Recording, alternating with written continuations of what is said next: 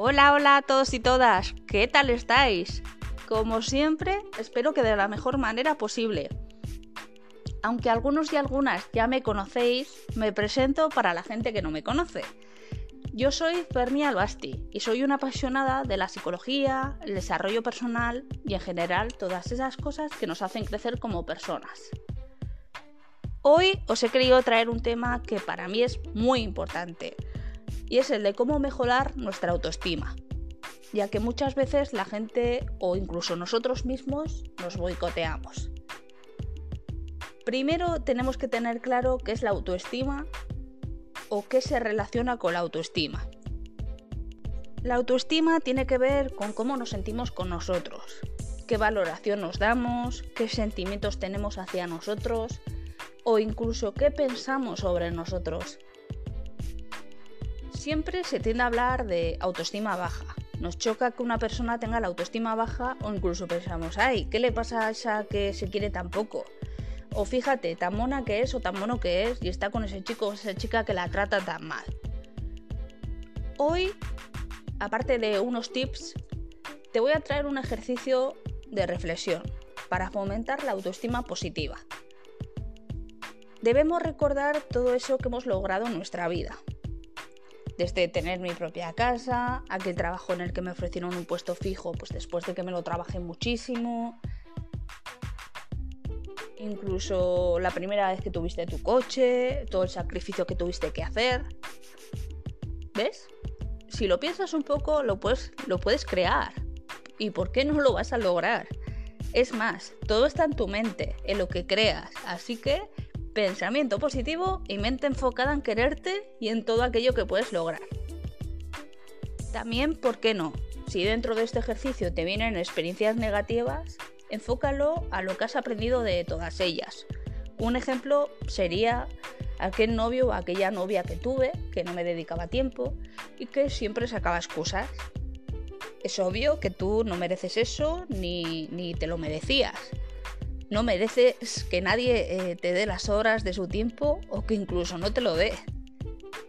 Sobre todo hay que aprender a valorarse como nadie más lo va a hacer, porque al final ten en cuenta que hasta el día en que te mueras, con la persona que vas a convivir hasta el final es contigo mismo o contigo misma.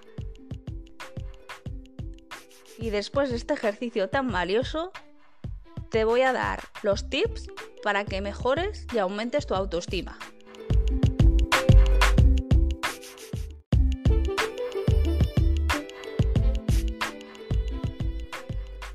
Bueno, antes de empezar con los tips, me gustaría recordar las preguntas que os hice por Instagram. Os pregunté cosas como que si os queríais, y el 89% me dijisteis que sí, pero un 11% me contestó que no. También os pregunté si os importa cómo os ve la gente, así que aunque ganó el no con un 56%, el 44% me dijisteis que sí. Así que espero que toméis nota de algo que os voy a decir más adelante. También os pregunté por si os miráis al espejo y os gusta lo que veis. Y un 12% me dijo que no. Como algo positivo os diré que todos recordéis cosas positivas de vuestra vida. Y que en principio, en principio, defendéis vuestras ideas frente a otras personas. Pero estoy segura de que más de uno y más de una se dará cuenta cuando termine este episodio y reflexione de que esto no es así algo primordial para mejorar nuestra autoestima es tener confianza en nosotros, en nuestro potencial. Cree en ti, en todo lo que puedes lograr. Si tienes un plan, no te detengas, lucha por él, enfócate. Enfócate en aquello que sabes hacer y que lo sabes hacer bien. ¿Que eres bueno haciendo humor? Adelante, haz algo relacionado con la comedia eres buen comunicador? Pues quizás puedas hacer formaciones para mentor, coach. Avanza, aprende cosas nuevas, fórmate, pero sobre todo lucha por lo que te hace feliz. Otra cosa muy importante para mejorar la autoestima es que no te pidas demasiado, no seas exigente. A veces nos hablamos a nosotros mismos o a nosotras mismas interiormente y mentalmente muy mal. Nos decimos cosas como lo estoy haciendo fatal, puedo hacerlo mejor, soy inútil, esto no va bien, he fracasado. No, todo en la vida es un aprendizaje, tanto lo bueno, pero más lo malo. Está claro que a veces la vida nos pone obstáculos y nuestro deber como personas es aprender de ello y superar esos obstáculos. Desde una madre que hace hasta lo imposible por ver a su hijo sonreír, hasta alguien que ha creado un proyecto con muchísima ilusión y que le cuesta ver los resultados que espera. Os aseguro que esa madre es la mejor y que ese emprendedor es un valiente. Así que eso ya es más que suficiente para no maltratarnos. Otra cosa igual de importante es aprender a decir no. No te sientas culpable por hacerlo, porque muchas veces nos centramos en dejar conformes a otras personas y siempre es si a esto, si a lo otro. Por ejemplo, voy a poner un ejemplo, ¿no? Ese amigo que te llama para quedar y tú pues estás en tu casa con pijama puesto, ya te tienes que empezar a cambiar y te da una pereza del carajo o simplemente no te apetece, pues querías quedarte en casa viéndote una película, una serie, pues lo que fuera, ¿no? Y al final accedes a quedar de mala gana, porque realmente pues no te apetece. Oye, pues ya estás con tu amigo, tal, bien, y, te planifica pues para el siguiente fin de semana para que cenéis una pizza. ¿Qué pasa? Que a ti pues no te gusta el queso. Y claro, pues te va a llevar a Pizza Hut o te va a llevar a Telepizza y claro, todas las pizzas llevan queso. Claro, te la tienes que comer sí o sí, ¿no? Pues no, gente, no. Que no te apetece, que no te gusta, que no quieres, simplemente no es no. Ya está. Y si tenéis dudas de cómo poner límites y decir no, en mi anterior episodio os hablo de ello. Porque cada vez que dices sí, dejas de ser tú para ser lo que otras personas quieren o esperan de ti.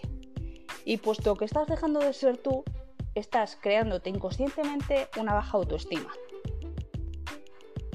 Sé que antes os había dicho que, que os proponía un ejercicio, pero ahora os voy a proponer otro. Cada día ponte frente al espejo, cada mañana, y te dices frases en alto como yo te voy a dar unos ejemplos, pero tú puedes hacer con las, con las frases y palabras que, con las que más te sientas cómodo o cómoda, ¿vale? Soy valiosa, soy increíble, soy un ser único, soy amada y querida por el mundo. A ver, no necesariamente lo tienes que hacer en un espejo, podrías decírtelo mentalmente o en alto. La cosa es que te lo repitas cada día, aunque lo bueno es que lo hagas frente al espejo, porque durante la primera semana te vas a ver de tú a tú en el espejo y vas a decir, pues este loco o esta loca no está muy convencido, pero conforme pase el tiempo y tú te digas esas palabras, te aseguro que realmente te las vas a creer.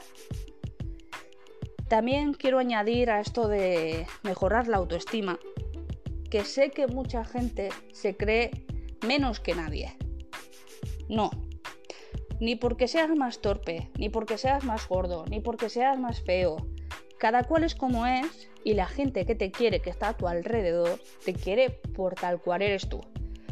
Así que no te compares con nadie. Y sobre todo, esto os lo tenéis que apuntar a fuego en la frente si puede ser, que no te importe lo que digan los demás.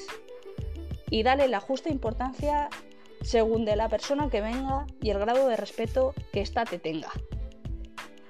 Bueno, es todo por hoy, pero no quiero irme sin mandar saludos y recomendaros algunos de los podcasts que sigo.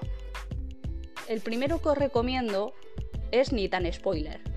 Es un podcast donde analizan películas, series, actualidad desde el punto de vista psicológico. El segundo que os quiero dejar por aquí es Deja que te cuente un cuento, donde como bien dicen en el título, te cuentan en cada episodio un cuento famoso, pero con un punto cómico que yo me muero de risa en cada episodio. Y por último, uno de los podcasts que más me ha encantado últimamente es el de Empoderando en serie, de Mal Aguardado.